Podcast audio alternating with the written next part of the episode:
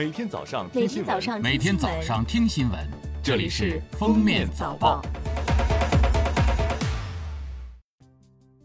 各位听友，早上好！今天是二零二零年七月十三号，星期一，欢迎大家收听今天的封面早报。首先来听时政要闻。七月十二号，北京市卫生健康委员会通报，七月十一号零时至二十四时，北京无新增报告本地确诊病例、疑似病例和无症状感染者，治愈出院病例十一例，无新增报告境外输入确诊病例、疑似病例和无症状感染者。北京已连续六天无新增确诊病例。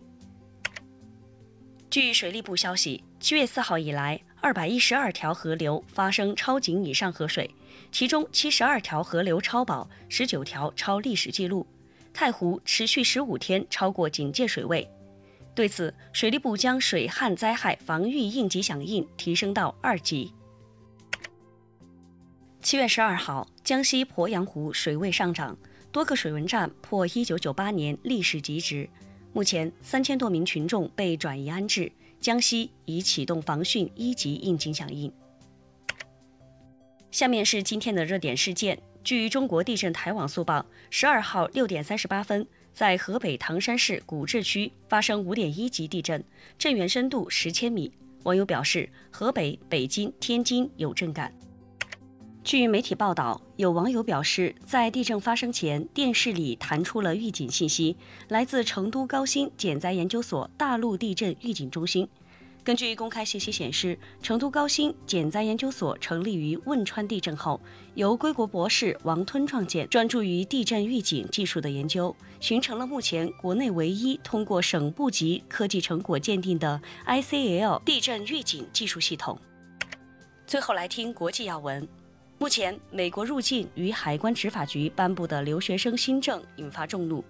迫于强大的舆论压力下，美国入境与海关执法局对该新政进行了澄清，并列出详细规则，包括：一、身在美国境内的国际留学生不能全部选择上网课；二、身在美国境外的国际留学生可以在当地选择上网课；三、没有回美国返校但仍上网课的学生，学生身份仍然有效。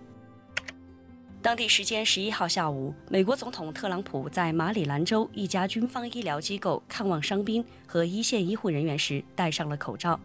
美国媒体报道称，这是自新冠肺炎疫情在美国爆发以来，特朗普首次公开佩戴口罩。截至美东时间七月十一号十七点三十三分，美国新冠肺炎超三百二十二万例。当地时间七月十一号，美国奥兰多迪士尼乐园重新开放。这是新冠疫情在美国爆发以来，美国首个重新开放的迪士尼乐园。十一号，主题乐园的两个园区——魔法王国和动物王国——重新迎来游客；另两个园区——艾波卡特和好莱坞工作室——则将于十五号重新开放。十二号，国际滑联公布了二零二零花样滑冰年度颁奖礼获奖名单，两届冬奥会冠军日本名将羽生结弦荣膺最有价值运动员。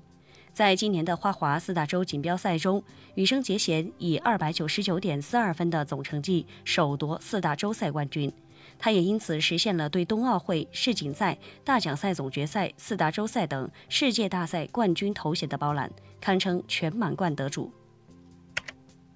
零售巨头无印良品母公司株式会社良品计划周五表示，受新冠疫情影响，无印良品美国子公司业务受到重创。目前，美国子公司已申请破产保护，并计划永久关闭部分不盈利店铺，但此举并不影响全球其他市场的正常运营。感谢收听封面早报，本节目由喜马拉雅和封面新闻联合播出。